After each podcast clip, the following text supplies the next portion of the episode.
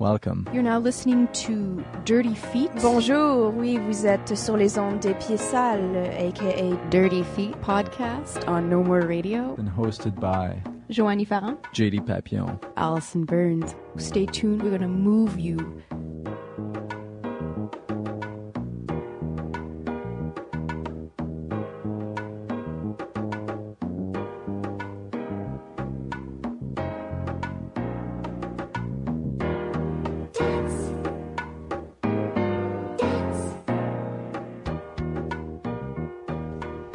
Hey everyone, welcome to the first Dirty Feet live podcast directly from the Fringe Park. Today with us are a bunch of different artists from the Fringe, uh, the Montreal Fringe 2013. We're really excited. It's gonna be dance, it's gonna be uh, theater with a lot of movement in it. There's comedy, there's circus and acrobatics. So it's a very varied ep- uh, episode of Dirty Feet today, and we're really excited to have you on board. With me right now are Joanie Farran and Allison Burns. Hello, hello. The way we will proceed today, uh, we'll go guest by guest. So it won't be a roundtable the way we do quite often.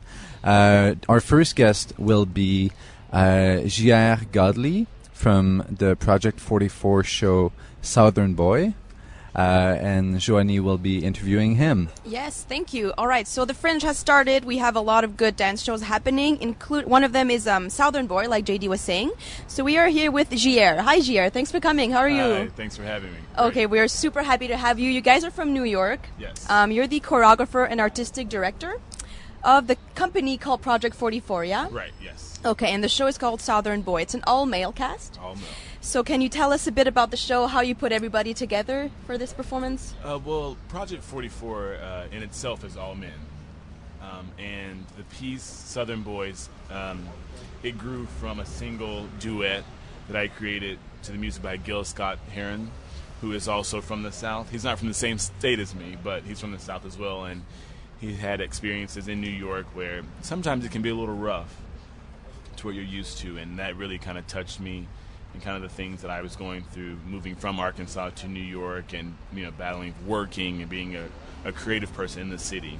Um, and so from there, it just kind of grew into different little, almost vignettes, but not so you know, kind of streamlined, abstract stories and emotions that I I am at to where I was.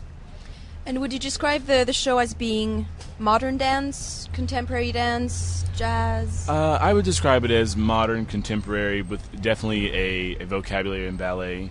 Um, The co- stylistically, I'm trying to track where I am now, as you see in the beginning, with kind of the heavier, deeper movement, but still has that ballet flair to where I kind of began with a more upright, contemporary ballet modern thing. So it's kind of tracking back to my southern roots and my original training. right, indeed. Um, it is your first time in Montreal, yes? Yes. How did you hear about the Montreal Fringe and what made you apply for it? Uh, I so I I've done a lot of fringes with just a friend of mine, so not with all six guys. And there was like a huge fringe list, and there were all these great places, and I looked at places I haven't been, and I looked up Montreal, and the fringe looked amazing, and it, it is amazing, and so I just applied and kind of put everything in motion, and we're here and loving it. Yeah, and you got here a few days ago, just in time for the Fringe, uh, the Fringe for all for the out of towners. Yes, yeah? yeah. How did that go for you? Oh, that was amazing. We didn't know what to expect, and we are kind of like, okay, this is what we'll do, and we don't know how people will take us or perceive us because it's not really a funny, funny piece, but it's it's likable. And so, just the response that we got from the Fringe for All made us so happy and thrilled to be here, and it was really fun. It is a very impressive show, I find. I mean, this, the venue that you're at, uh, it's venue 12, uh, the Jean Valcourt studio on, Yes. on uh, Henri Julien, sorry, 44, 4570 Henri Julien, yes. Uh, it's a bit of a small space, maybe, for the beautiful dancers that you have that are very tall, very flexible. um, what do you think? Do you think that as well as a performer, as performing in the um, piece as well? It, it is a, a bit small, but that's just another challenge as a performer. You you know you overcome and you figure out how to make it work with your bodies, with the movement. Um, it's just about being a professional, then you know. Pretty Um, and, yeah. and moving one as a as a core and keeping your eyes open so if anything does happen you're ready to respond so really about being active and in the moment so even though it's choreographed by me and it's staged by me i really encourage them being active and open in the moment so if something happened i'm okay with you changing you moving you know It keeps Right. it live and yeah, fresh. Yeah, definitely. And why an all male cast? You were saying that that's the base of uh, Project 44, but It is. through all the dancers that you can find, the female dancers are always a bit more populated or whatever than male. Why all guys? You know, when I first started working in New York, I picked up a lot of uh, independent kind of contract gigs where someone needed a male dancer, and that's great to get to get hired. But then when you walk in the studio, like, here's a woman, and she's like, twirl me, and you're like, oh, that's all I'm doing, you know, which is fine. It's really great to compliment a woman. Um, but with Project 44, when I started in 2010, I really wanted to showcase the male performer and our versatility and the beauty and the things that we brought to the table that sometimes are are underrated just because we're men. So you're just like, oh wow, you're men, so you're, you're already fabulous. But there's really true fabulousness. That's a word to male performers, you know. Yeah. So that's really something that I wanted to to showcase and hone in, and that even if it is all male, there's nothing kind of you know homoerotic about it or anything like that. That we can still be masculine and wear tights or whatever we need to wear to perform. Indeed, and you have a lot of partner, or you have some partner work as well, some lifts, uh, some group pieces, some duets, uh, solos sometimes. So you do go all around uh, Yeah, uh, the format of it. Yeah, cool. Um, Southern Boy is going on for two shows. We have two you more have shows. one yes. show tonight One at show tonight. at 9:30 p.m. Yes. Yes, and one tomorrow Tuesday at 7:45. Yeah. Yes. Well, good luck. I hope you have a great time in Montreal and you come back, and we'll hope to see you around the Fringe. yeah, thank you for having me. And just before we say goodbye, could you introduce this track that we're about to play from your piece? Uh, you're about to hear the. This is the inspiration track. Um, it's called "New York Is Killing Me" by Gil Scott Heron.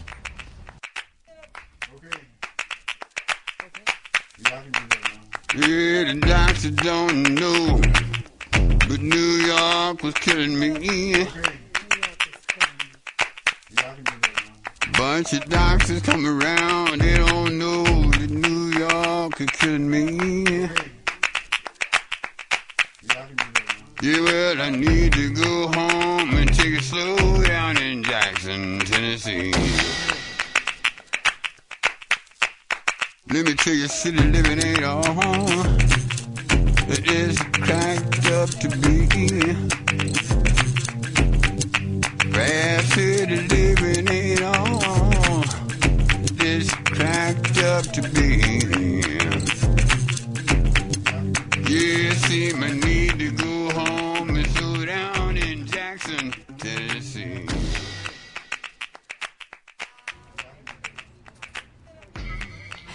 And uh, next up, we're going to be speaking to an artist who's more in the physical theater, kind of circus clownish uh, universe, if I may say.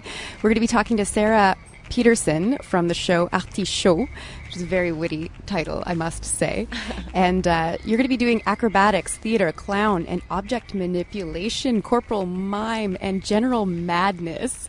And the plot of the show sounds like a clumsy woman who attempts to host a date. So thank you very much for joining us. Thank you for having me. Can you enlighten us a little further on on what kind of show are you presenting at the Fringe this year? Well, I like to say in a sentence, it's a hot mess preparing for a hot date. it's a woman uh, just coming home from work and getting ready for a date, and everything seems to be working against her, and just trying to capture what humor can be brought from such a mess and a lovable person who just breaks everything and. And uh, you're just kind of rooting for her, you know. And it's a one woman show, One right? woman, Yeah. And uh, are, is there speech in the show? No, there's not much. Well, sometimes I ad lib because it helps me get a thought across a movement. But no, it's nothing scripted except for the very last uh, sentence of the show. But Okay. mostly it's all movement and yeah. But is the movement choreographed? Or are you kind of winging it as you go Um, through it? There's a general choreography there, uh, but it changes throughout. You know, I have one piece, a dance, I guess you could say, piece, to um, or it's actually choreographed, established dance number, but and the first half as well, the opening, it's also choreographed, but the end is mostly improv, and it's just kind of me running around stage frantically trying to put things together. Yeah, but I would never, I wouldn't call it a dance piece because I've never thought of myself as a dancer, but there is dancing. in it. Okay. Yes. What is your training? I am trained in uh, circus arts, where I, I did that in Vancouver at a place called Circus West. And then I moved to Montreal, and I got I studied theater performance at Concordia. Okay, fantastic. Yeah. And this is your first Fringe, is that right? Yeah, it is. It is. And why Fringe? Sorry? Why Fringe? Why Fringe? Okay, well, basically, after I graduated, I kind of took a step back from theater. I, I'm not sure. I just wasn't feeling it. I wasn't happy. Da, da. And then I knew I wanted to get back into physical theater, and someone said, "Well, why don't you apply for Fringe?" Because I was training kind of aimlessly, without a goal, and I didn't know what I was working towards. So I applied, and they picked me, and I thought, "Well, perfect. Now I have to build something." Mm-hmm. so that was that. And it turns out that this festival is amazing, and I can't believe I hadn't at least seen more shows throughout the years, and I'm pretty ashamed of that. But now I know that even if I'm not in a show, that there's this. I'm exposed to so many artists and mm-hmm. amazing shows and people, and just the vibe in general is amazing. Yeah. Now, it also says here that your show is maximum 30 minutes. Yeah, I never really know. it changes. First night, I was so nervous, I zipped right through it. But, you know, with time, nerves settle, and I just try not to go over 30 minutes. Now, have you been able to catch other shows at this festival, in particular the, the Rendezvous Galant? I haven't, but Okay. I know her. Okay. We've, we trained together at Caserne, which is a circus place for artists around Montreal. So we actually, uh, we've seen each other, Okay. and I'm planning on catching her uh, on her final night. Because your description of your of your themes Very and similar. exactly, I know. yeah. I know. So that'd be curious. I'm sure it can be done in, in several different ways. But she also kind of presents a, a dinner setting, waiting for a guest, and, and then proceeds to, to go into a lot of circus Yeah. and, and clowning. So Yeah. that was a lot of fun. Check check it out. and uh, let's talk about your collaborators a little bit. Yes. You've got a, a choreographer on team, Sylvia. Is that correct? Sylvia Gertrudix, Mhm. yes. She's amazing. She was my choreographer. She was uh, my good friend Shelly Kastner, who's a clown in Berlin. She recommended I work with Sylvia because I needed somebody to help me put a dance piece together. And as I said, I'm not a dancer, so I needed help. So she was a huge help with that. Um, she came to see the opening, so that made me happy. Fantastic. Yes. Did you find it was uh, easy with, with all the physical work you do with theater to kind of slip into this, this realm of, uh, of choreography?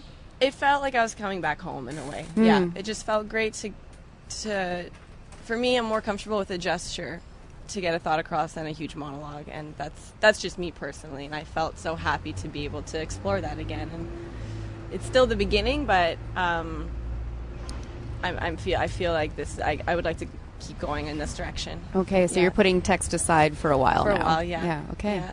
Cool. Uh, perhaps we could also talk about the music composition. Yes. Do you have original music in the show? I have one original piece. It's the street percussion that I use at the Fringe for All, which is a giant, I don't know, mess of traffic sounds to create a sort of street choreography.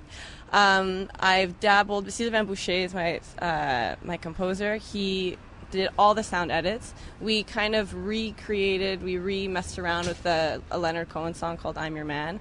I had him kind of move the lyrics around and add a little bit more of a of instruments to the song because I mean, as great as the original song is, I felt for the piece I wanted to use it in, it needed a little bit more oomph. So he worked in with that. Um, he helped with all the details in the music. Is all him. Yeah. Speaking of your Fringe for All performance, because that was quite a show. You you kind of came out on stage. You only have two minutes at the Fringe for All, and uh, you did a, a kind of a mimey um, slapstick piece with no text, just moving, and uh, with a backflip. It was Yeah. fantastic. It's a great impact. Is that kind of what we can expect from the show? A little bit more of? Absolutely, yeah. That's uh, that's one I just pulled that out from the show for Fringe for All, so that piece is in Fringe. And yeah, there's definitely some acrobatics, and um, I guess when I say circus, you obviously think aerials and and silks and all this and that. And although I'm trained in that, I guess this is more just there's acrobatic elements, but it's not circus, circus, you know. But there are flips for sure. Okay, There fantastic. Something else I think of when I think of circus is is costuming and sets. Is it is it is there? I mean, uh, but also when women shows are usually more pared down and simple. Which angle have you taken? Oh, much more simple, definitely. Especially for the first show, I wanted to keep things simple, uh, minimal costume changes, and uh, set also. I think the biggest thing would be my a mannequin and a table. yeah. Okay, there's a truck. We are live, people, at the uh, at the outdoor site here in the Fringe Festival. And uh, we're just talking to Sarah Peterson from Artichaut, that's Lagaffe Productions. And uh, we're going to move on, and I'd love for you to introduce uh, the track that we're just about to play. Yes, so this song is called Star Scat by Caravan Palace, and this song opens up the show of my character at her office. Great, thank you very much.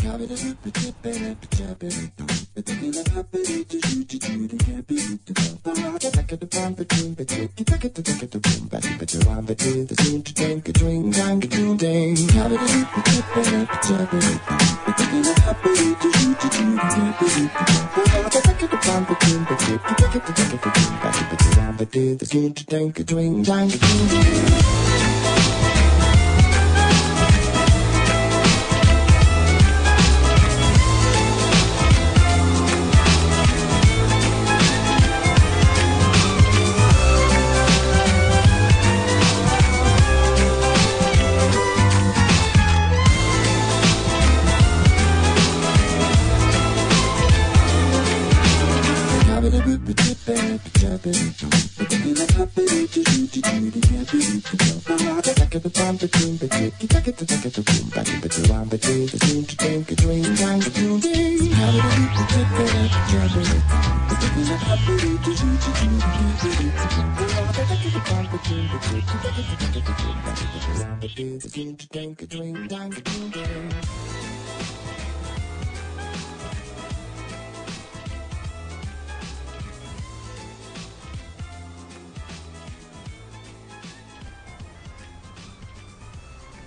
That's right. You're listening to Dirty Feet on the No More Radio Network. We're doing a live broadcast from the Fringe Outdoor site, aka the Beer Tent, and uh, we're talking to people who have dance shows in the Fringe or physical theater shows, like our last guest, Sarah Peterson from Lagaffe Productions. Their show is called Artichaut. It's a one-woman acrobatic clowny show. And uh, the next presentation of the show will be Tuesday, June 18th at 6 p.m. Her venue is La Chapelle on uh, Saint Dominique. It's uh, it's just around the corner from the tent here. So uh, look forward to to catching that show. It's also the same venue where that show was I mentioned earlier. Um, uh, Le Rendezvous Galant is playing. So I think uh, both of those are worth your time. So we're moving on. We're going to switch languages, and JD is going to introduce our next guest. Oui, avec nous maintenant, on a Anne-Fleur de Rochambeau, une graduée de l'UCAM euh, qui présente euh, son nouveau, sa nouvelle création. On l'a déjà vue au Festival Bouge d'ici. Elle avait dansé euh, dans, dans un solo au dernier festival. Euh, donc, euh, bonjour Anne-Fleur, ça va bien aujourd'hui? Oui, ça va bien, merci. Oui. Euh, donc, euh, parle-nous un petit peu de cette nouvelle création que tu fais. C'est quelque chose sur lequel tu avais déjà travaillé auparavant. Est-ce que Oui, c'est euh, une pièce qu'on a eu euh, la chance de travailler depuis euh, novembre dernier. On avait eu l'occasion de, la confronter un peu à un premier public lors de- des présentations de Passerelle 840 à l'UCAM. Mais à l'époque, c'était juste un 15 minutes. On était juste trois interprètes. Puis, entre-temps, ben, ça, ça a fait du chemin. On a continué la collaboration autant avec le, compositeur, Annie Debache, avec qui je travaille. Et euh, on a ajouté une interprète. Puis euh, maintenant, c'est devenu une pièce de 30 minutes euh, qui a gagné en maturité, qui respire plus, qui est plus texturée. Donc, on est satisfait du, voyage, en tout cas. Et la genèse du projet, c'était quoi exactement? Qu'est-ce qui a été l'inspiration? Comment c'est, qu'est-ce qui t'a amené à développer cette pièce? Au départ, euh, c'est vraiment mon environnement. Euh, moi, je viens de France, j'ai voyagé un petit peu, je me suis arrêtée à New York, ensuite je suis venue ici, donc j'ai été bercée dans divers environnements, toujours assez dynamiques, euh, avec euh, beaucoup de choses euh, qui se passent autour. On ne sait jamais trop qui suivre, quelles décisions prendre. C'est un peu cet environnement, le fait qu'on se laisse absorber et influencer par ce qui nous entoure. C'était ça ma première piste de travail.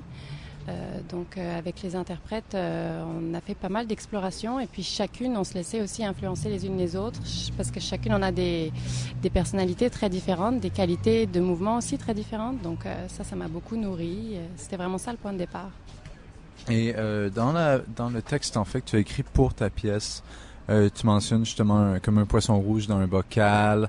Euh, un, peu comme on a la sensation de tourner en rond et de chercher. Tout à fait. Ben, je pense que ça a commencé aussi à une période où, euh, on cherche, on termine l'école, on, essaye de démarrer de nouveaux projets, on cherche ce qu'on va faire plus tard. Donc, on est toujours dans un mode euh, à chercher quelque chose, à essayer d'aller dans une direction puis dans une autre. On suit une masse, on se différencie d'une masse. Donc des fois, oui, je trouvais que ça s'apparentait un petit peu à comme si on était dans un bocal puis qu'on tournait en rond puis qu'on cherchait notre chemin. Donc euh, c'est de là qu'est venue un petit peu euh, la métaphore. Et donc j'ai beaucoup aimé cette image, puis je l'ai gardée tout le long. Donc oui, il y a des petits poissons rouges qui, nous accompagnent sur scène, qui dansent avec nous, qui apportent une certaine ambiance pour immerger un peu le public euh, avec nous dans notre univers. Et euh, c'est ta première participation au Fringe? Oui, oui. Comment tu trouves l'expérience? Ça doit être très différent de présenter un public qui est plus dense, comme ce que tu avais à Passerelle? Oui, ben sur euh, beaucoup d'aspects, c'est très nouveau pour moi. C'est c'était un gros challenge puisque je chorégraphie, c'est moi qui organise tout, puis je danse aussi finalement dedans. Donc je suis vraiment baignée à fond dans, dans toute une ambiance parce que c'est ça le fringe, c'est vraiment euh, plein de choses qui se passent en même temps, une énorme communauté, mais d'un autre côté, ça m'apporte aussi beaucoup de soutien parce qu'il y a toujours du monde autour de toi euh, euh, qui te conseille. Il y a beaucoup de choses aussi à observer autour euh, pour apprendre à faire un spectacle, à vendre un spectacle. Donc euh, j'aime vraiment ça. Je suis vraiment satisfaite. euh, c'est le fun. Et tu as déjà une critique qui a été sortie en plus du spectacle? Oui, euh, on a eu notre première samedi et on a eu la visite de Naila Naoufal qui écrit euh, dans le blog Dance from the Mat.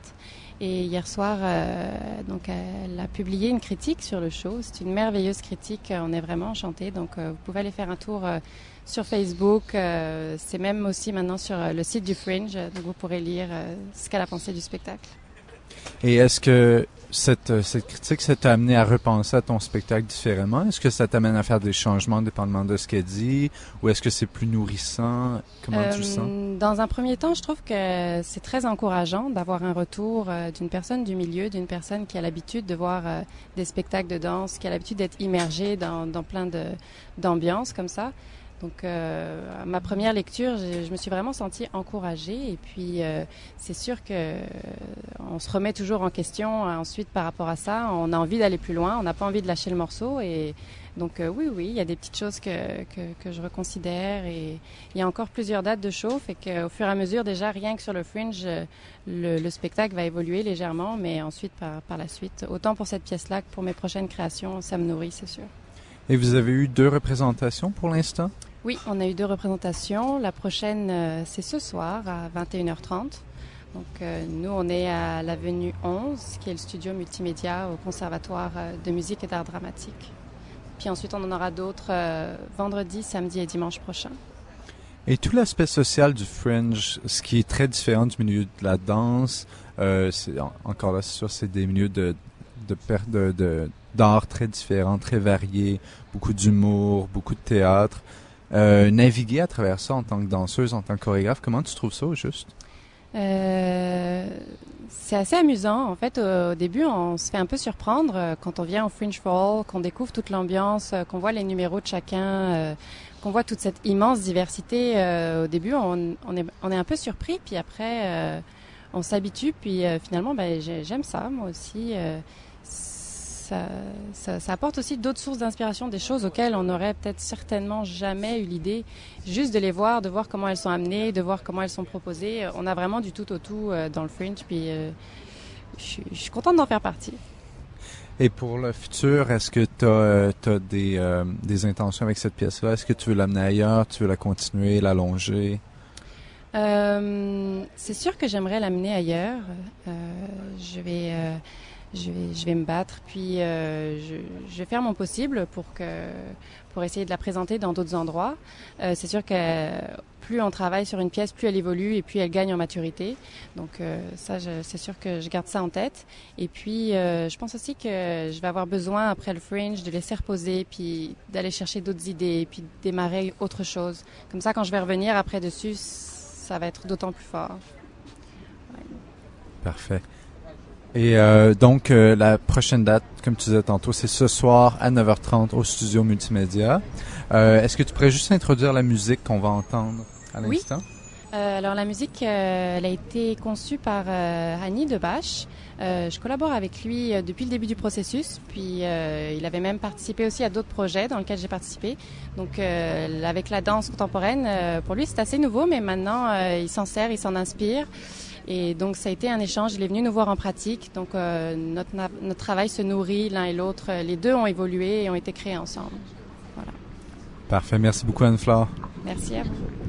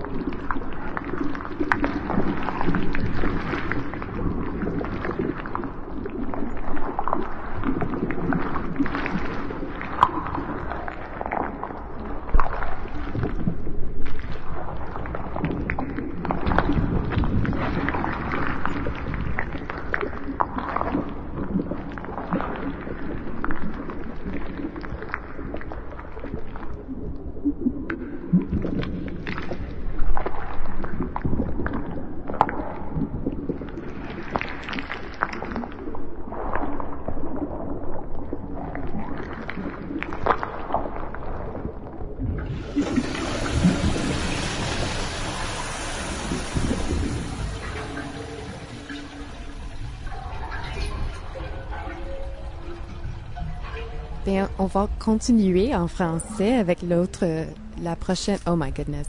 You're going to stay tuned to hear me talk more English a little later on in the show, but I'm going to save that for the guests that are English. We have another uh, French guest uh, who's presenting a, a dance or movement piece in the Fringe Festival this year.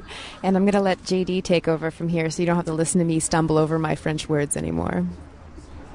Donc, avec nous en ce moment est Cassandre Escarbeau de la compagnie Corps Chorus. Euh, c'est la deuxième année de suite que Cassandre présente quelque chose au Fringe. L'an dernier, elle avait présenté le spectacle Cassandre?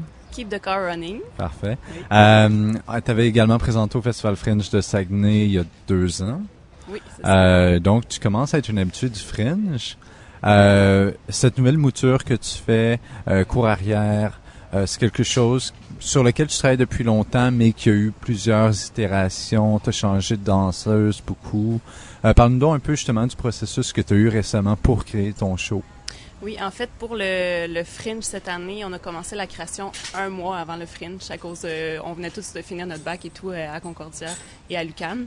Euh, donc, euh, on n'avait pas beaucoup de temps pour monter le show, donc ça a été vraiment un, petit rush. Mais j'ai utilisé des, éléments qu'on avait déjà travaillé euh, l'année d'avant parce qu'on était censé faire le Fringe Saguenay. Finalement, ça n'a pas lieu tout ça. Donc, j'avais déjà un peu des éléments de base et on a travaillé à partir de ça pour développer la pièce là, en très peu de temps. Et parle-nous un peu de, de cours arrière. Dans Keep the Car Running, tu avais un thème, le thème des automobiles, la route qui était récurrent. Maintenant, c'est les souliers. Parle-nous un peu de comment tu as amené cet élément-là dans ta création. Euh, en fait, euh, je pense que c'est une thématique qui ressemble un peu à Keep the Car Running parce qu'il y a toujours la thématique du, chemin, euh, où aller, où développer, puis un peu encore un, moyen de, locomotion, donc les, souliers, on marche avec ça et tout. Puis euh, dans la pièce, c'est déjà une recherche aussi de, l'équilibre, mais du chemin aussi, vers où on va, quelle est la, bonne voie. Donc encore cette exploration-là dans la pièce. L'idée des souliers est venue juste, euh, juste comme ça, tout, bonnement. Euh, je, sais pas, j'ai été inspirée par, euh, par le fait d'avoir plein de souliers sur scène, puis j'ai eu envie d'explorer avec ça, puis voilà. Parfait. Et donc, dans cette pièce-là, vous êtes, ben, as cinq danseuses qui dansent pour toi. Et justement, où est-ce que tu les as amenées au niveau du mouvement? C'est une pièce qui, comparée à Keep the Car Running, est beaucoup plus axée sur le mouvement. Euh, comment est-ce que tu as développé ce mouvement-là? Est-ce que ça a été beaucoup de collaboration avec les danseuses? Est-ce que le mouvement vient surtout de toi?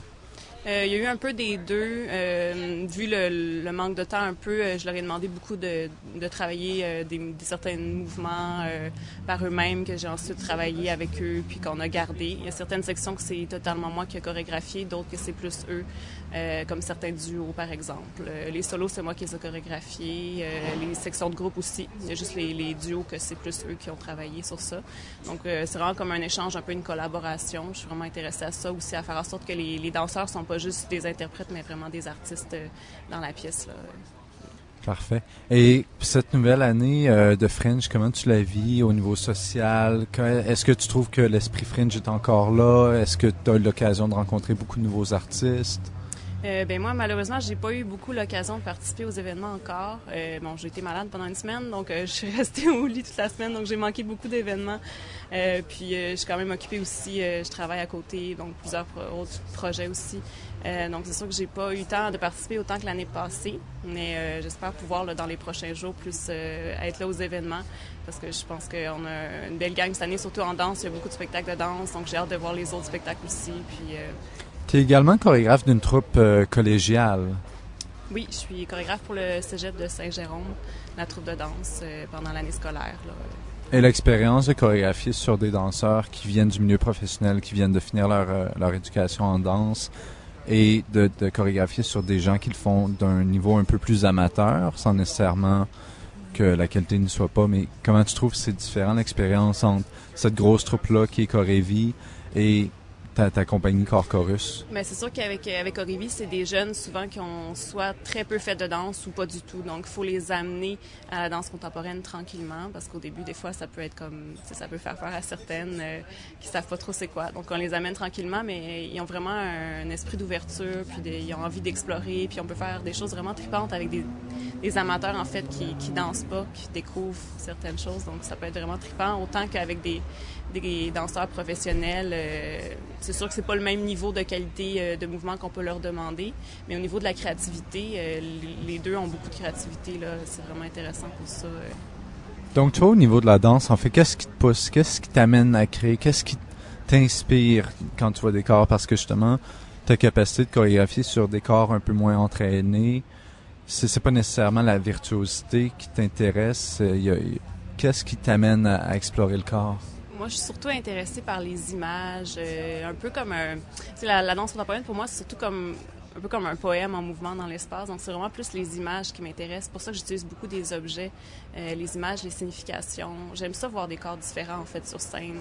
Des corps trop entraînés à la longue, euh, je trouve que c'est juste qu'on voit ça tout le temps dans les spectacles de danse. Puis des fois, j'ai envie de voir des choses un peu différentes, différentes grandeurs, différentes qualités de, de mouvement. Et euh, j'aime ça quand les interprètes font pas toutes la même façon le même mouvement. Je trouve que ça, enrichit plus, euh, plus de texture, plus de différence entre le mouvement. Et ton, euh, ton exploration en fait des chemins parcourus et à parcourir. dans, dans le cas de cours arrière, est-ce que tu trouves que ce qui en ressort est quelque chose de positif? Est-ce que c'est quelque chose qui est un peu plus dur? Avec Keep the Car Running, il y avait tout de même quelque chose d'un peu sombre derrière le spectacle. Est-ce que tu trouves que Cours arrière est un peu plus euh, lié à l'espoir?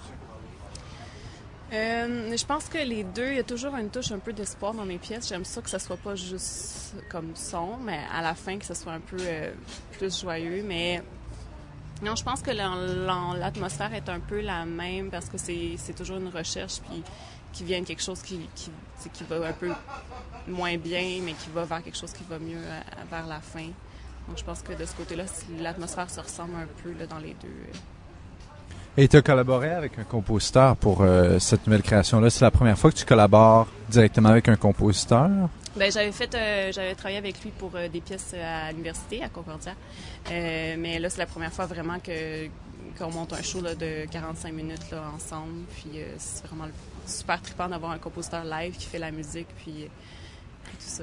Comment vous avez amené ça, l'aspect live de la musique? Dans, la pièce? À quel point est-ce que de la manipulation de la musique live?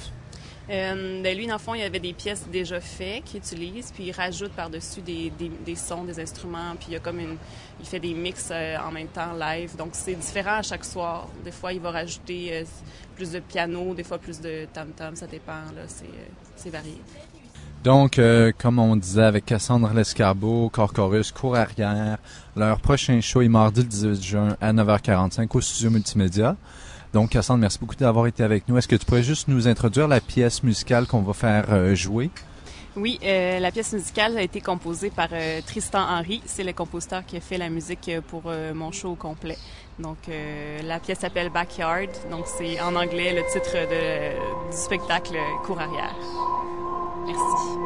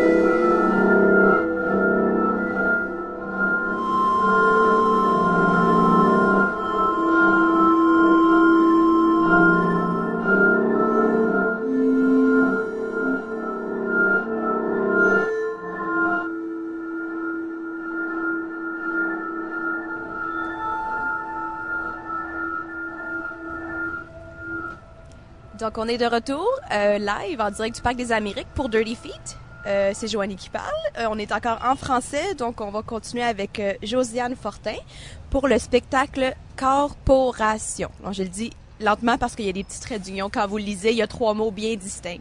Et euh, Josiane Fortin va donc euh, nous en parler un peu plus. Bonjour Josiane. Bonjour. Ça va bien? Oui, merci. Comment se passe ton expérience euh, au Fringe? Je pense pas que c'est la première fois que tu y fais, t'en fais partie. C'est la deuxième année, ça se passe année. très bien. J'adore le festival parce qu'il n'y a aucune censure, on peut vraiment expérimenter. Puis à date, on a fait deux représentations, on a eu beaucoup de gens, c'était vraiment agréable. Excellent. Et est-ce que tu peux nous parler donc de Corporation, qui est un Oui. duo? Tout à fait, c'est en fait une pièce qui a été développée autour du thème de la consommation du corps. Donc on s'est inspiré des images de la publicité et tout, des corps parfaits, on- qu'on a remis en question pour développer justement euh, un, corps qui est plus sensible, poétique, qui est plus euh, personnel. Donc on, joue entre une virtuosité ou euh, une technique très comme parfaite finalement et une sensibilité très douce qui est plutôt de l'ordre de l'être humain selon selon nous. Donc on joue entre deux pôles très opposés, un minimalisme et une physicalité très grande. Et ça fait combien de temps que tu, que tu faisais la recherche pour ce spectacle-là au niveau de ta, ta- la création et tout? Ça fait depuis l'automne, la fin de l'automne. Donc on explore en studio, puis c'est vraiment euh, le résultat de nos recherches. C'est pas une pièce non plus qu'on considère comme étant euh, finale finale, mais en, en même temps c'est le résultat de notre processus euh, en ce moment, puis on espère continuer à la développer davantage euh, ou développer la gestuelle davantage dans le futur. Oui, voilà. Il y a beaucoup de. Vous êtes souvent au sol. Je dirais, il y a beaucoup d'acrobatie, de, travail. Bon, donc au sol, comme je disais, vous portez des knee pads. Donc, on s'attend vraiment à ce que vous euh, vous bougez beaucoup, ce que vous faites. Mhm. Est-ce que c'était une intention de travailler au sol, par exemple, parce que c'est très bas tout le long du show. Est-ce que c'était quelque chose que tu voulais euh, euh, travailler Oui, fond? tout à fait. En fait, on s'intéresse beaucoup au travail au sol, justement. euh, ça, ça découle de l'acrobatie un peu, puis euh, ça fait partie justement du corps qu'on veut trouver comme très entraîné, euh, un corps très physique finalement. Donc, on a dé- décidé de développer ça davantage. Puis c'est quelque chose qui m'intéresse beaucoup. D'ailleurs, je m'inspire beaucoup de Kelly Keenan, avec qui j'ai suivi des cours, des ateliers. Donc, euh, ça m'intéresse beaucoup le travail au sol. Oui, Comment voilà. trouver des nouvelles euh, connexions euh, différentes finalement au lieu d'être toujours debout. Oui, voilà. Est-ce que euh, Myriam vient aussi du, du bac de, à l'UCAM? Oui, tout à fait. Oui, elle a terminé en 2010, mais en interprétation pour, pour sa part. Puis en ce moment, elle travaille en tant qu'entraîneur dans un gym. OK. Puis toi, tu étais profil création? Euh, En création, oui, tout à fait. Puis là, je suis à la maîtrise en création encore.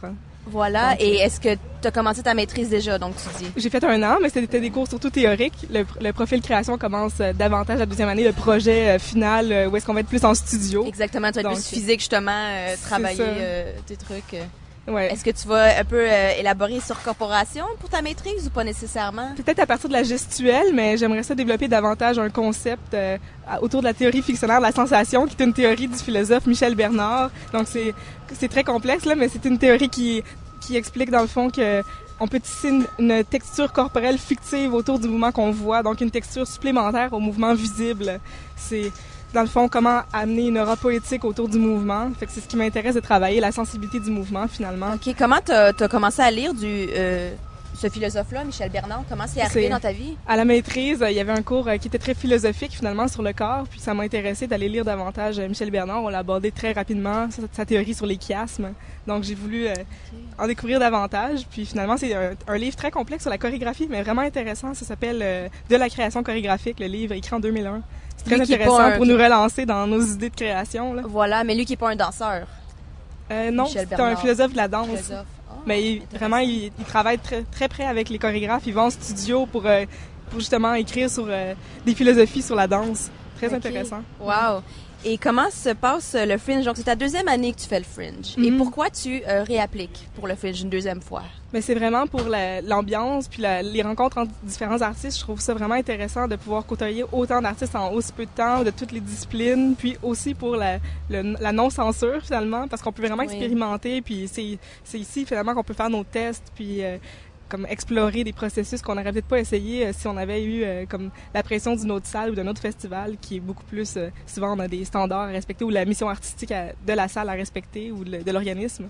Non. à la salle sur Henri Julien, t'es à la, la salle, c'est multidisciplinaire, c'est ça? Multimédia, oui. Multimédia, pardon. Non, non, je dis multidisciplinaire. Multimédia. Ouais, Est-ce que tu avais performé là l'année dernière? Euh, la- le studio à côté, au studio Jean Valcourt. Jean Valcourt, OK. Ouais. Que le public est juste placé différemment. Dans le fond, c'est mal juste ça qui change. Exactement. Est-ce que tu aimes l'espace? Oui, bien, mais euh, c'est un tout petit peu plus petit que l'autre studio, mais c'est intéressant. C'est juste qu'on a beaucoup de de- d'espace, on utilise beaucoup les diagonales, donc on a dû euh, adapter la pièce à, à la salle, mais je l'aime bien quand même, euh, surtout que la- le public est quand même euh, En hauteur? en hauteur, donc ça, ça permet de bien voir la danse qui est très adaptée et très agréable pour nous. Oui, qui est au sol, comme on disait. Là, dans Oui, au fond, sol, c'est être capable de. Les de commentaires des gens, c'est qu'à date, ils voient quand même bien la gestuelle, même si c'est au sol. Donc oui, ça- absolument. Je l'ai vu samedi, moi. Il y avait pas mal de monde dans la salle. Puis non, comme tu dis, on voyait très, très bien. C'est important, évidemment, qu'on. Surtout pour du travail au sol. Oui, ça. exactement. Comment tu décrirais la pièce? Euh, aux gens euh, qui, qui veulent venir Je que voir? c'est une pièce très dansée, puis en ce moment, on n'en voit pas tant que ça non plus. Tu sais, Il y a beaucoup de crues ou de provocations, ou des fois des concepts vraiment flash. Puis nous autres, c'est vraiment un travail physique, euh, dansé, corporel, avec des acrobaties et de la sensibilité. Donc, euh, une fusion entre le minimalisme et l'explosion euh, côté euh, physique. C'est très danse contemporaine aussi, on va Ouais. dire. Hein? Oui, vraiment. Oui, à absolument. Donc, c'est 30 minutes, c'est ça? 30 minutes, tout à très, très tight, comme on dit, en Ouais. langage de danse. Et ton prochain spectacle, c'est c'est quand? Je pense que c'est demain mardi, Demain, oui, à, à 20h. à 20h. Puis Parfait. il en reste trois autres après, le vendredi, samedi, dimanche. Ah, Donc, trois shows qui te restent? Quatre. Quatre. Quatre. Donc, vous en avez Ouais. fait deux jusqu'à date. C'est ça. OK, ben bonne continuité Merci pour les beaucoup. spectacles. Je pense que ça va bien se passer encore. Now, uh, with uh, Wendy Jalen from the uh, company Anikai Dance presents The Knocking Within. It's a show that's presented at Montréal Art Interculturel de May. So, hi Wendy, how are you doing today? I'm fine. How are you? Good, thank you. So, uh, you're coming to us from the States. You're coming from Boston. Yep. Um, and is it your first time performing in Montreal, presenting your work in Montreal? This is my first time ever in Montreal. Great. And how did you hear about the Fringe Festival in Montreal? Um, we performed the same piece uh, in two different Fringe festivals last year. Um, we performed at the New York Fringe Festival and then the Houston Fringe Festival, and I was looking at other Fringe festivals because it seemed like the right venue for this piece. Um, and uh, I have always wanted to come to Montreal, so we applied for this one. And were you aware at all of the Montreal dance scene before coming? Did you know Montreal choreographers? I didn't know specific Montreal choreographers, but I had heard that there's a very strong contemporary dance scene here, and so I wanted to see for myself a little bit. Um, and I actually haven't seen any shows yet, but we're going uh, this week. We'll be seeing some of the other shows. And your background is quite varied. You you have a lot of, um, I'm going to say like uh, world dance experience, which is a really big umbrella. But you're inspired by capoeira, by Kalaripayattu, Bharatanatyam, Bharatanatyam, West African dance, contemporary dance, and in your show we can really sense that that mingling and mixing of all of your dance backgrounds. Um, how did you like? How did you bring all of that to the surface? How did you manage to bring all of those different experiences uh, into one constant, consistent show? Um, so all of these dance forms I've studied uh, for a long period of time. So, for example, Bharatanatyam I started um, studying when I was seven, and I've trained in in India for many years, um, and I go back there almost every year. Um, capoeira I've studied since I was 18.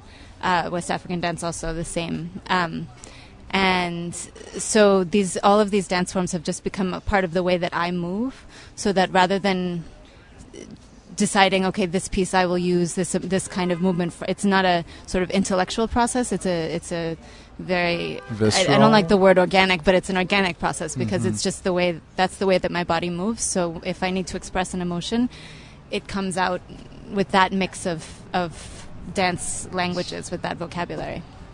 As a capoeira practitioner myself, I was really interested in seeing how you bring that language, which is a combative dance form, Mhm. but at the same time, especially for the first 15 minutes, you really bring it into something that is more uh, playful and almost loving, Mhm. uh, which eventually becomes a bit more combative. But how how did you bring this combative dance form? How did it in- inspire you in creating more of a connection rather than a distance between people? Um, so the I, I practice uh, capoeira Angola, which is uh, I don't know which kind you you practice, but um, Angola particularly is is very much about the, the inside game, um, jogo do dentro, and it's very uh, it, it it is almost cooperative, and there is this very playful sense. But at the same time, the the fact that it is a combative form, I think, lends itself to um, many different interpretations, so that it is sometimes ironic, so that someone that that understands the language of capoeira, for example, who understands the call, um, the chamada, can can see that happen in different ways throughout the piece, so that the the movement itself, while it is understandable to an audience that doesn't play capoeira, at the same time, someone who does play capoeira can see it and can understand it on in each interpretation differently, um, and also through their own exper- experience of the roda. So. And your company, uh, you bill it as dance theater. Mhm. And for the theater aspect of the, the show, you brought in a lot of Shakespearean texts. Mhm. Why did you choose Shakespeare? Wh- wh- like, how did you feel that the Bard's texts were suited for this new creation? Um, there are a lot of different reasons. Uh, one of them is that uh, I'm also a sign language interpreter, and so I had interpreted for a course in Shakespeare, um, and so I got to engage really deeply with a lot of different texts that I wouldn't normally have been reading, like Titus Andronicus, which no one reads, um, and no one no one ever does because it's one of the most grotesque pieces of theater I've ever seen. But uh, I was I was able to really learn about these different texts and at the same time was thinking about making a new duet and it's it seemed to feed well also um, because my background is a lot in in non-western performance forms and non-western literatures. Uh, both of my degrees are in non-western literatures um, and religion. So you uh, often my work has been with texts that have a lot of reference for people who are not from the west and so they can understand it on many different levels. And i wanted to try um, to work with a text with texts that people all over the world who are in theater um, have experienced in other ways so that they bring their own references rather than my explaining the entire text um, it's just that people already know the reference Great. And your next performance is going to be tonight? tonight Tonight, 7:45 at the May, Mhm. and you've still got four shows left. So people haven't left. seen you can definitely go see uh, your shows. Yep. Um, and could you just introduce the music that we're gonna hear? Sure. Um, this is a, ple- a, a very short piece of flamenco music. Um, and let's see, what about it? Um, it was actually used to develop several different scenes in the show, but then we actually only use it in one scene. Perfect. Thank you so much for coming on with us. Thank you.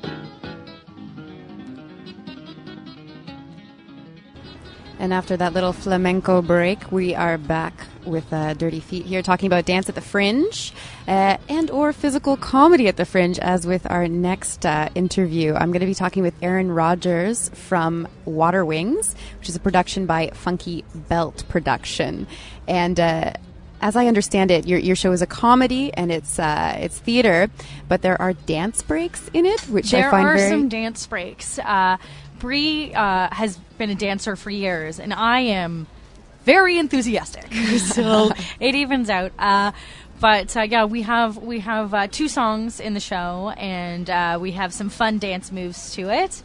And uh, I also just love dance. it's great. I can't wait to see all the dance shows at this festival. Yeah, I'm halfway through. I've been going strong. So let's back up and talk about the, the show as a whole. It's a it's a two hander. Mhm. You and Bree. Yes. Okay. And uh, what's the the theme of the show? the this the theme of the show is dealing with anxiety and dealing with trying to figure out like just your way in the world and what it means to be an adult because I think that's really changed. Uh, I know at my age, I'm 32. My parents already had a house. They already had a kid. They already had their life all together, and uh, I am ridiculous. I don't have any of that stuff. But of course, n- none of my peers do either. We're all Mhm. just kind of trying to figure out what it means to be a grown up now, what it means to live your life, and especially as an artist, what that means now. So that's what the show is about. And the the title Water Wings is that kind of like the safety net or Exactly. It's like when you're a kid and you have those tiny. Th- it feels like maybe at one point there was something keeping you afloat. Now there's these tiny perilous water wings that you're trying to keep afloat with. Uh, and uh, I will also say it's also very funny and silly. It's not Mhm. all like deep and like oh no tough life. You know we sing and dance Mhm. and uh, play fun characters, and it's a great time. And uh, if you like kind of some surrealish Monty Python stuff, we've got some character stuff that you're really really gonna love. So it's it's about a serious issue, but it's really fun and silly. Okay. And so so there's there's theater, there's Mhm. dance. Uh, what what other kind of form would you put it under in terms of, of the structure of the work? I'm sorry, I didn't hear that. Oh, what kind of form would you put it under in terms of the structure of the work? Like, is it uh, is It's it a sketch comedy show, Sketch. yeah. Okay, great, perfect. And uh, and tell us about these dance breaks. And so, Bree, did Bree put them together, and you enthusiastically followed her through yeah? Yep. yeah, that's pretty much what it is. It's basically a lot of me singing and her dancing behind us, uh, behind me, and uh, yeah, it's. I have a song uh, called "If I Only Had No Debt," which is tragically a little too close to home at times. My parents actually saw the show, and afterwards, my mom was like, "Oh, that's fun! Now everyone knows about all your debt, so there we go. You can just sing it for people, and then we don't have to explain anything." Because my parents are also very funny. So, And are you two from Montreal? No, uh, I'm from Toronto, and uh, Bree is from Welland, which is the Niagara region. Okay. So actually, uh, she can speak French, and I can say au revoir. Not bonjour, but au revoir. No. Listen, I'm getting there. I'm working towards. I Okay. said a whole sentence in French earlier today. I was very excited. Fantastic. And uh, so, is this your first time doing the Montreal Fringe? It's my first time doing any Fringe. okay. And it's amazing. And so, if you're from Toronto, what what made you come here to do the Fringe? I love Montreal to a point that it's weird where I talk about it and like every time I'm here I'll be sending text me- messages to people. It's like you wouldn't believe what I saw. There's a firefighters parade here. We don't have that in Toronto. I also saw a bunch of kids walking along like from daycare and some of the daycare workers had them on a book cart. So there was all these kids asleep on a book cart. I'm like how did I end up walking into a movie? Like it's just a wonderful wonderful city full of art and I love storytelling. There's all these amazing storytellers here. Mm-hmm. It's just a beautiful, wonderful cultural city full of really interesting, cool, fun people. Plus, I get to do a show here. Mm-hmm. There's you- pretty much nothing better. I'm Yeah. so excited. Agreed. You might have you might have been able to tell. Yeah. I try to keep it real quiet, real cool, but you know No, I sometimes feel- it bubbles through. I feel the same way. I love I love the the Fringe and I love Montreal for sure as a city. And you're you're performing at uh, Espace uh, 4001 Berry. Yes. How is that going? Great. It's a lovely, lovely space. There's a lot of other shows that are there that are great as well. Our tech is wonderful.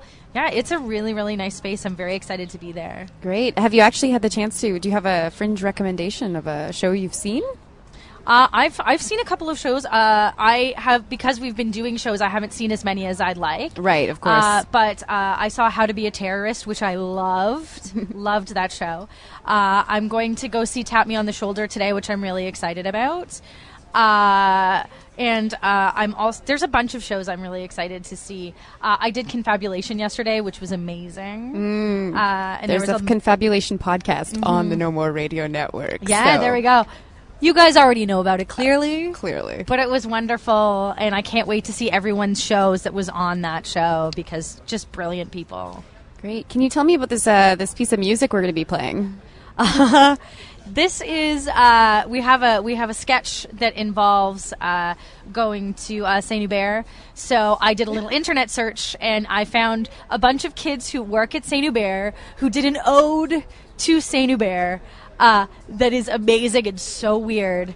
And I love the internet. And I'm one day I'm going to meet these people and give them all a hug. And it's this great. this is in the show. This is in the show. okay. yes. Do you do you dance to this piece or is this part of a no, I just love it. Okay.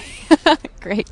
Well, thank you so much. Thank uh, you. When is your next show? Our next show is on. Give me a second. I believe it's, uh, It Thurs- is on Thursday at eight fifteen. Perfect. At uh, again, that's at Espace Berry. Exactly. Uh, that's venue three if you're fringing. And uh, thank you so much, Erin from Thank Water you. Wings, for joining us. and thank you for to the audience for listening. Woohoo! Bye. Bye.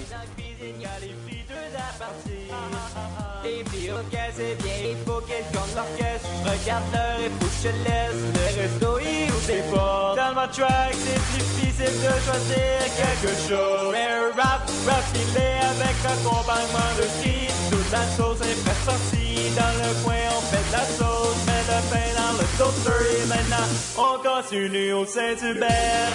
Yeah, yeah. Je m'en vais au Saint-Hubert. Ah, ah, ah, Je travaille au Saint-Hubert. Ouvert. Saint-Hubert Express.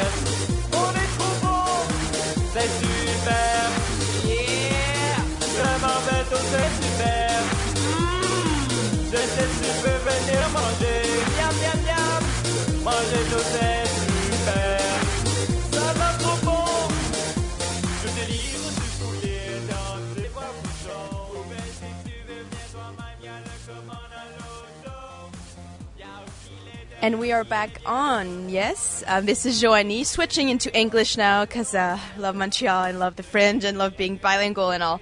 I'm here with um, a little chicky fella. I'm here with Daniel Oldecker, aka Dandy Man, for his show called Dandy Man, yes? Yes, called okay, Dandy Man. hi yeah. Daniel. Hello. How hi. are you doing? Good. It's your first time in Montreal, you were saying, yes? Yeah. How do you like the weather here? Is it a bit colder than Australia? Oh well, Melbourne. It's very similar to Melbourne. It's like day Okay. on, day off, like four seasons in one day. Yeah, right. Well, that's that's what it's been for the past couple of weeks. But now we have some sunshine. We're live again from the French uh, the Fringe Park, the beer tent. So come and join us. We ha- we'll be here for another 15, 20 minutes ish. Um, so Dandy Man, tell us about the show, please.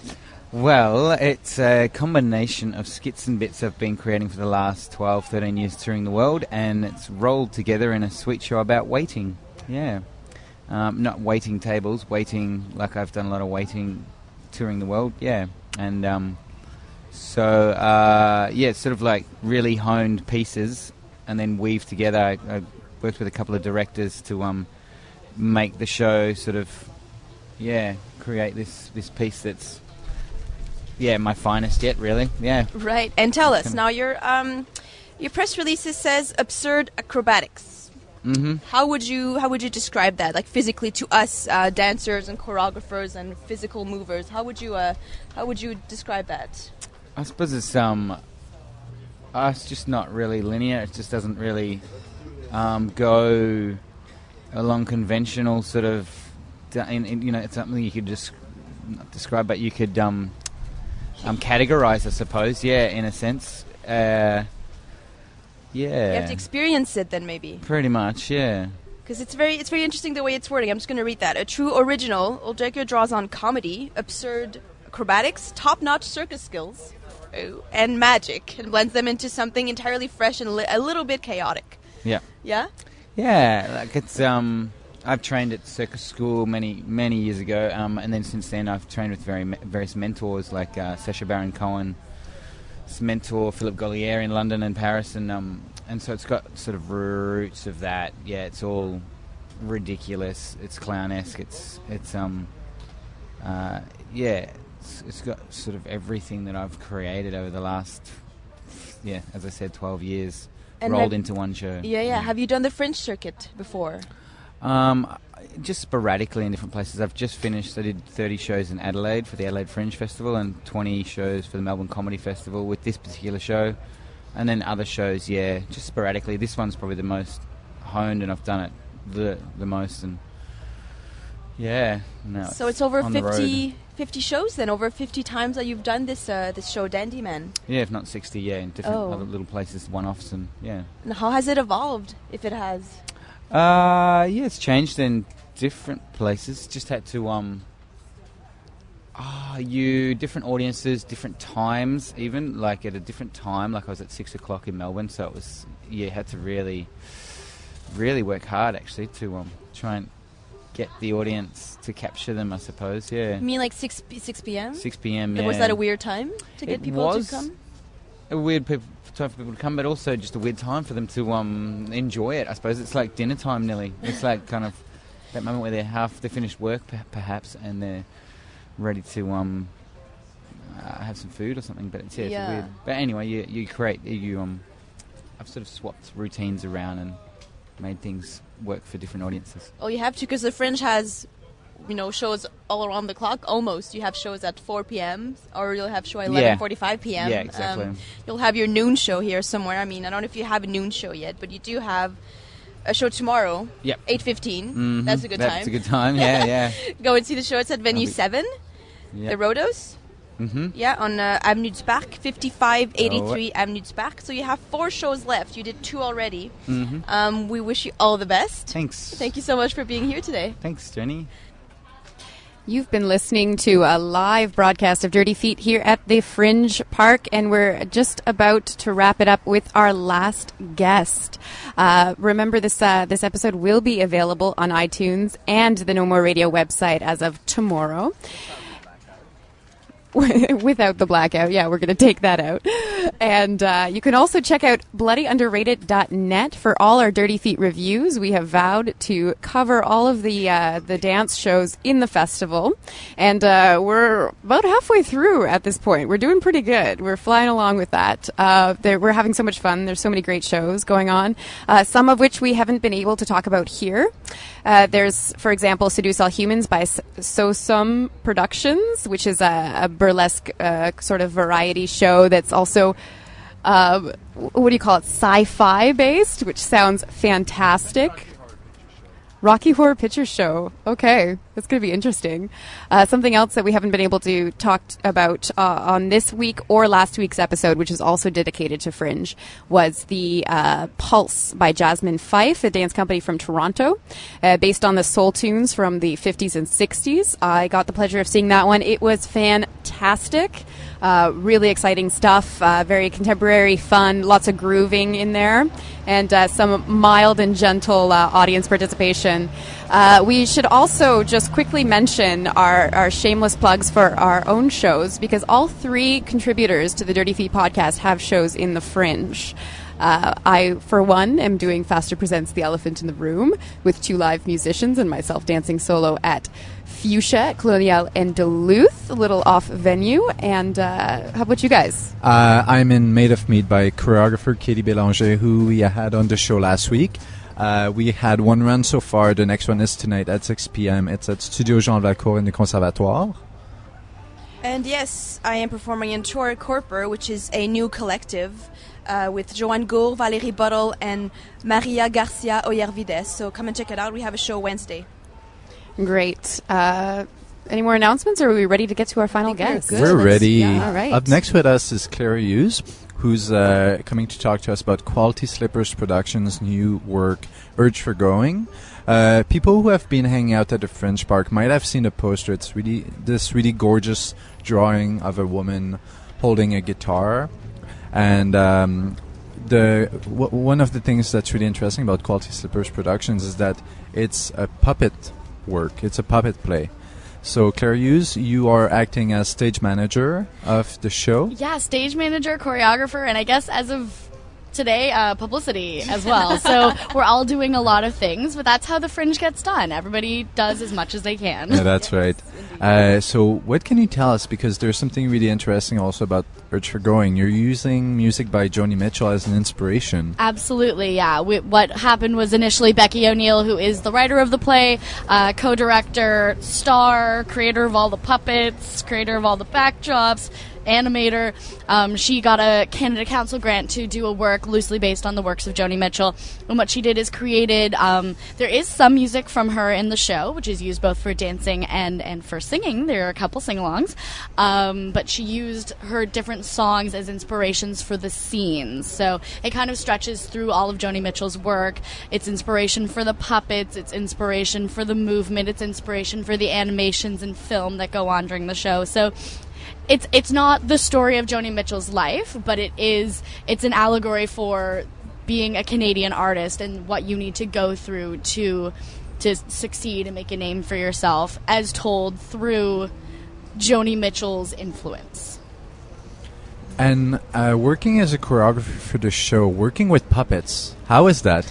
It's really cool. It's something I've never done before. Um, I Becky is one of my one of my very good friends from high school, and we've we stayed in touch all these years.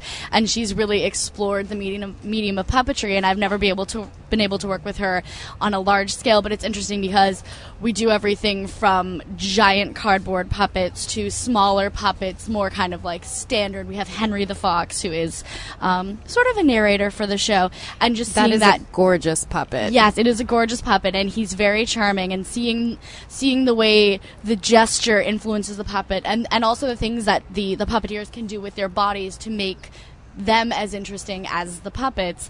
It's been really fun, and even things just like using large scale props as puppets and using those in the space in a choreographed sense has been really interesting. So it's challenging as a choreographer who tends to work with dancers and tends to work with people who use their bodies only to all of a sudden incorporate this whole other element.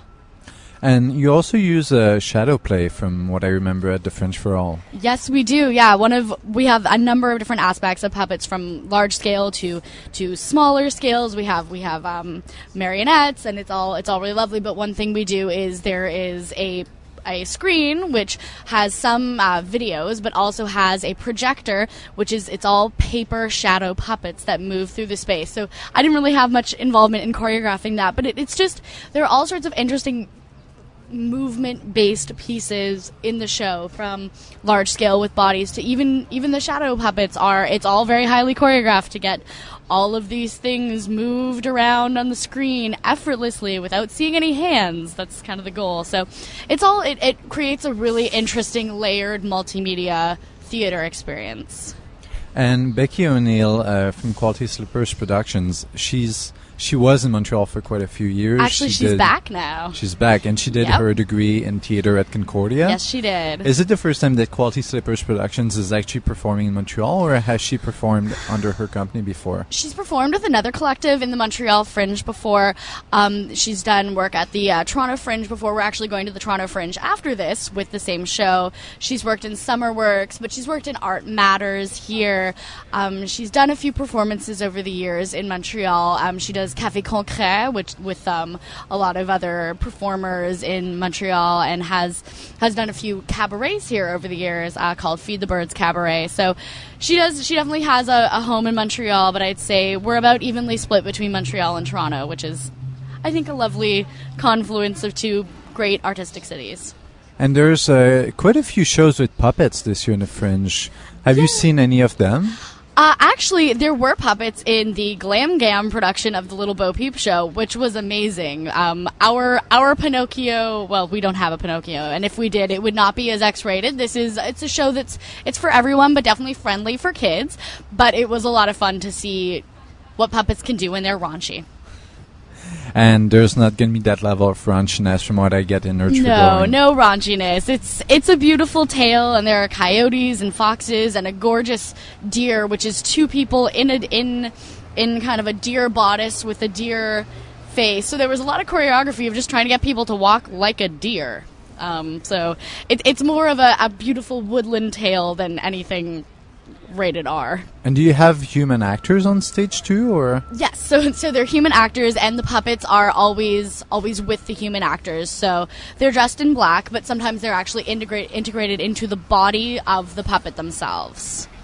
And uh, you're performing at Cabaret du Mile-End. Yes. When's your next show? Our next show is Wednesday at nine thirty. Then we have Thursday at six, Saturday at two thirty, and Sunday at seven p.m. is our last show. Great. Clara, thank you so much for coming. And up next, we're going to hear the song California by Joni Mitchell. Right about now. Just a dream some of us had.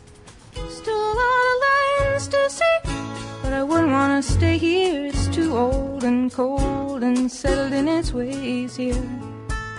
All but California, California, coming home. I'm gonna see the folks I dig. I'll even kiss a sunset pig. California, I'm coming home.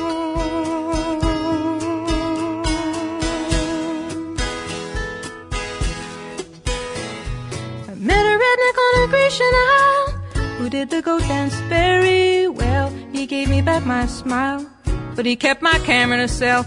Oh, the rogue, the red, red rogue. He cooked good omelets and stews, and I might have stayed on with him there, but my heart cried out for you. California, oh, California, make me feel good, rock and roll band. I'm your biggest fan, California, I'm coming home.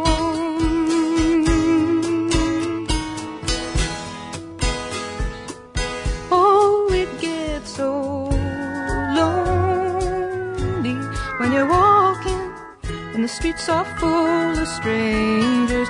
All the news read just give you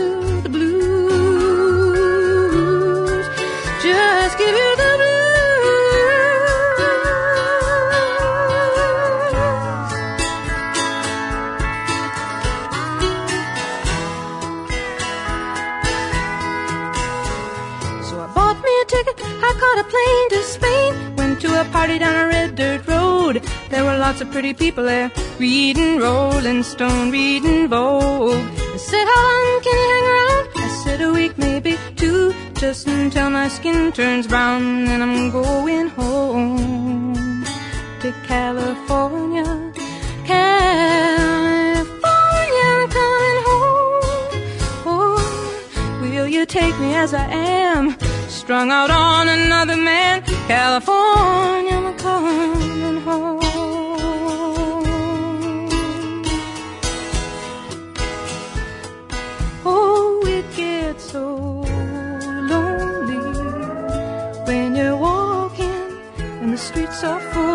Full